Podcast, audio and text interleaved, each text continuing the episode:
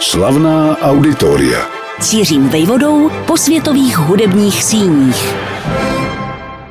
Vybaví se vám něco, pokud by zaznělo slovní spojení Jižní Amerika a operní domy? Nejspíš její nejslavnější sídlo na tomto světadílu, Teatro Colón v srdci Buenos Aires. Divadlo proslulé jedním z nejlepších akustických poměrů na planetě. A možná bychom si vzpomněli na kuriozitu, jakou je překrásná operní budova Amazonka v brazilském městě Manaus, ztraceném uprostřed deštných pralesů případně, pokud je někdo příznivcem srdcerivných příběhů, ještě na jednu operní scénu v Brazílii. Našli bychom ji ve městě Bahia, kde slavila v předminulém století úspěch česká pěvkyně Klementina Kalašová. Jejím objevitelem byl Bedřich Smetana, ale v Národním divadle neuspěla. V Miláně ji dospělejší kolegyně Teresa Štolcová představila svému příteli Giuseppe Verdimu, který ji svěřil altový part ve svém rekviem. Ovšem Kalašová dál putovala světem, až její život ukončila právě v Bahii žlutá zimnice. Opustíme ale českou stopu ve prospěch tématu, který lze nazvat jihoamerický operní trojúhelník.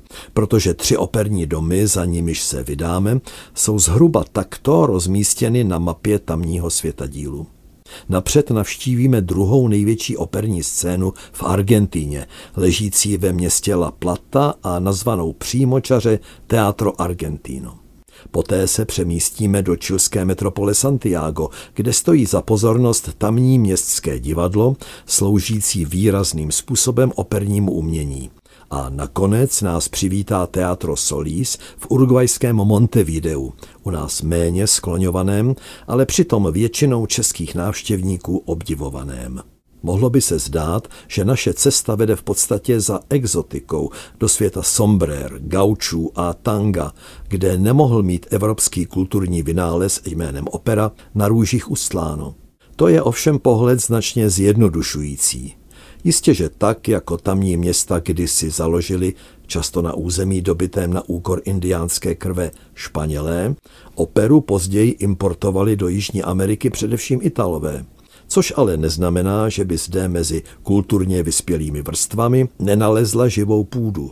Zájem o ní konec konců dokazuje dlouhý výčet prvotřídních hvězd, které tam vystoupily a nadále přijíždějí.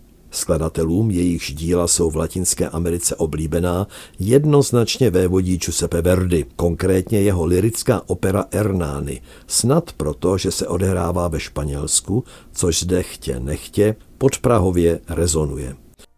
Druhým největším městem ve 40 milionové Argentíně je La Plata, stříbrné město, ležící v širokém ústí stejnojmené řeky nedaleko metropole Buenos Aires. To bylo zřejmě příčinou, proč dlouho nikdo necítil potřebu zde zakládat další osídlení.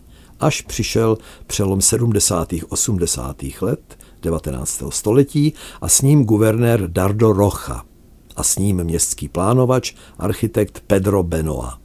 V jejich hlavách, na rýsovacím prkně a pak ve skutečnosti, se narodilo město, kterému při pohledu z letadla vévodí řád tak důsledný, až by jej bylo možné přisoudit vyššímu záměru. Ne nadarmo bývá půlmilionová La Plata přezdívána město úhlopříček. Připomíná velký čtverec s rozlehlým náměstím uprostřed. Navíc je na mnoha místech vybudováno systémem šesti domovních bloků na dálku i na šířku lemovaných úhlopříčně ulicemi.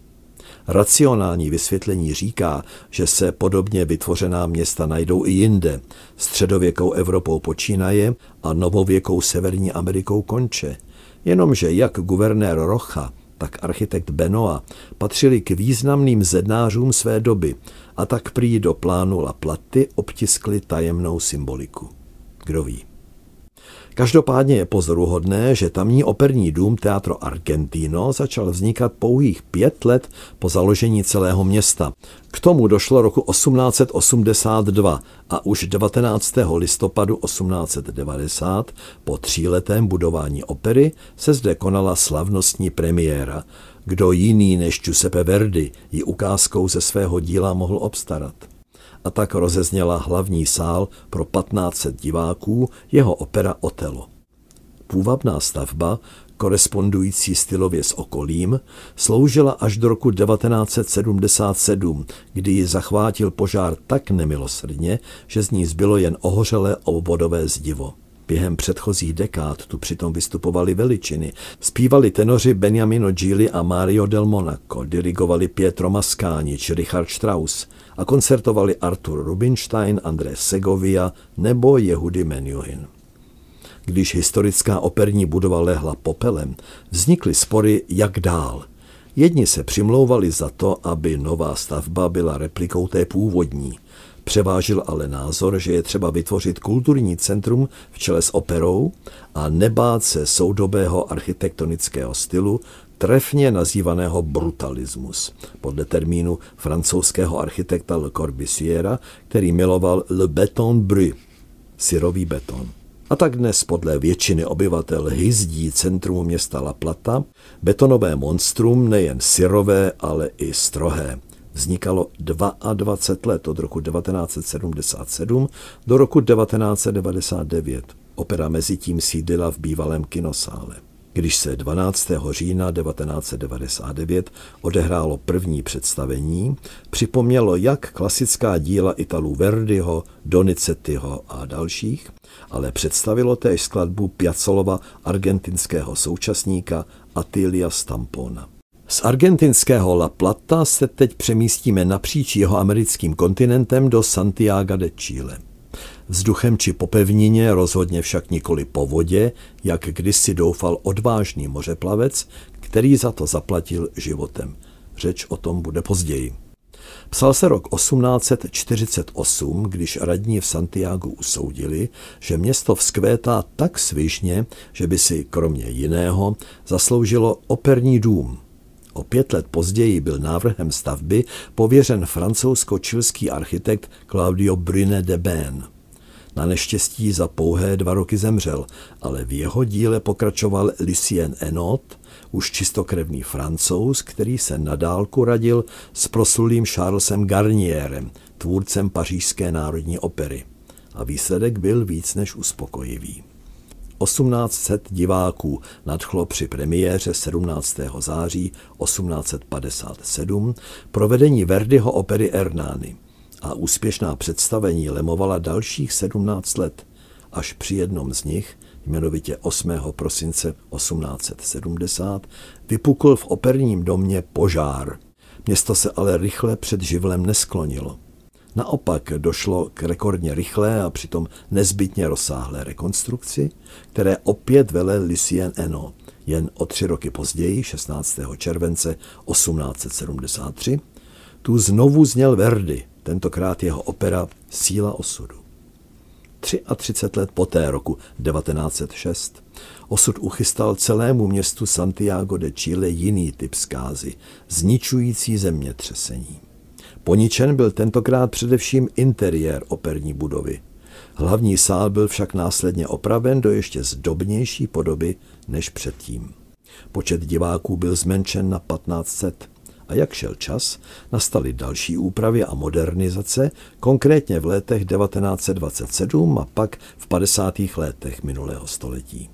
Když poté v sedmé a osmé dekádě navštívil rodné Chile místní rodák Claudio Arau, klavírista s fenomenální pamětí, byl v operní budově otevřen ještě menší sál pro 250 diváků, který od té doby nese jeho jméno. Koncertovali zde ale další mistři kláves Vladimír Aškenázy či Daniel Barnboy, dirigovali Zubin Méta, Pierre Boulez nebo Kurt Mazur a zpívali Luciano Pavarotti, Kirite Kanava, Placido Domingo a nebo René Fleming. Byl jednou jeden mořeplavec, objevitel a navigátor jménem Juan Díaz de Solís. Portugalec plavící se světem převážně ve španělských službách. Když roku 1515 objevil ústí řeky La Plata, zajásal. Podle něj šlo totiž o bájný veletok, přetínající Jižní Ameriku napříč od východního až na západní pobřeží. Odvážně se proto vydal do nitra světadílu, ale místní indiáni neměli pro jeho expedici pochopení. Snad pro něj smrt měla jediný jakkoliv jen relativní klad. Nedožil se zklamání, že řeka, jakou si vysnil, neexistuje. Jeho počin však nebyl zapomenut a o více než tři století později, konkrétně roku 1856, vznikla v urugvajském hlavním městě Montevideo operní budova nesoucí jeho jméno Teatro Solis. Snad ani není třeba upřesňovat, čím byla otevřena. Samozřejmě operou Hernány Giuseppe Verdiho. Historicky cenější je ovšem událost ze 14. září 1878, kdy tady měla premiéru první urugvajská opera. Jmenovala se La Parisiana, čerpala z libreta totožně nazvaného díla od Gaetana Donizettiho a její autor Tomás Garibaldi se díky ní ve svých 31 proslavil ale jak už to někdy bývá, přestože žil ještě dalších 52 let, nikdy už svůj mladiství úspěch nepřekonal. Montevideo, kde žije milion 300 tisíc obyvatel, neboli třetina celé Uruguaje, kultura včetně opery sluší. Během 20. století město přivítalo vlny přistěhovalců, kteří je rozmanitě obohatili. Samozřejmě Italové ale taky francouzi, angličani a irové, rakušani i švýcaři, poláci či maďaři, dokonce libanonci, armédi a židé. Tento tavící tyglík učinil z Montevidea pestrobarevné a zároveň míru milovné místo k žití. A místní operní dům přiřadil k těm, které jsou ozdobou mnohem větších jihoamerických států. Slavná auditoria.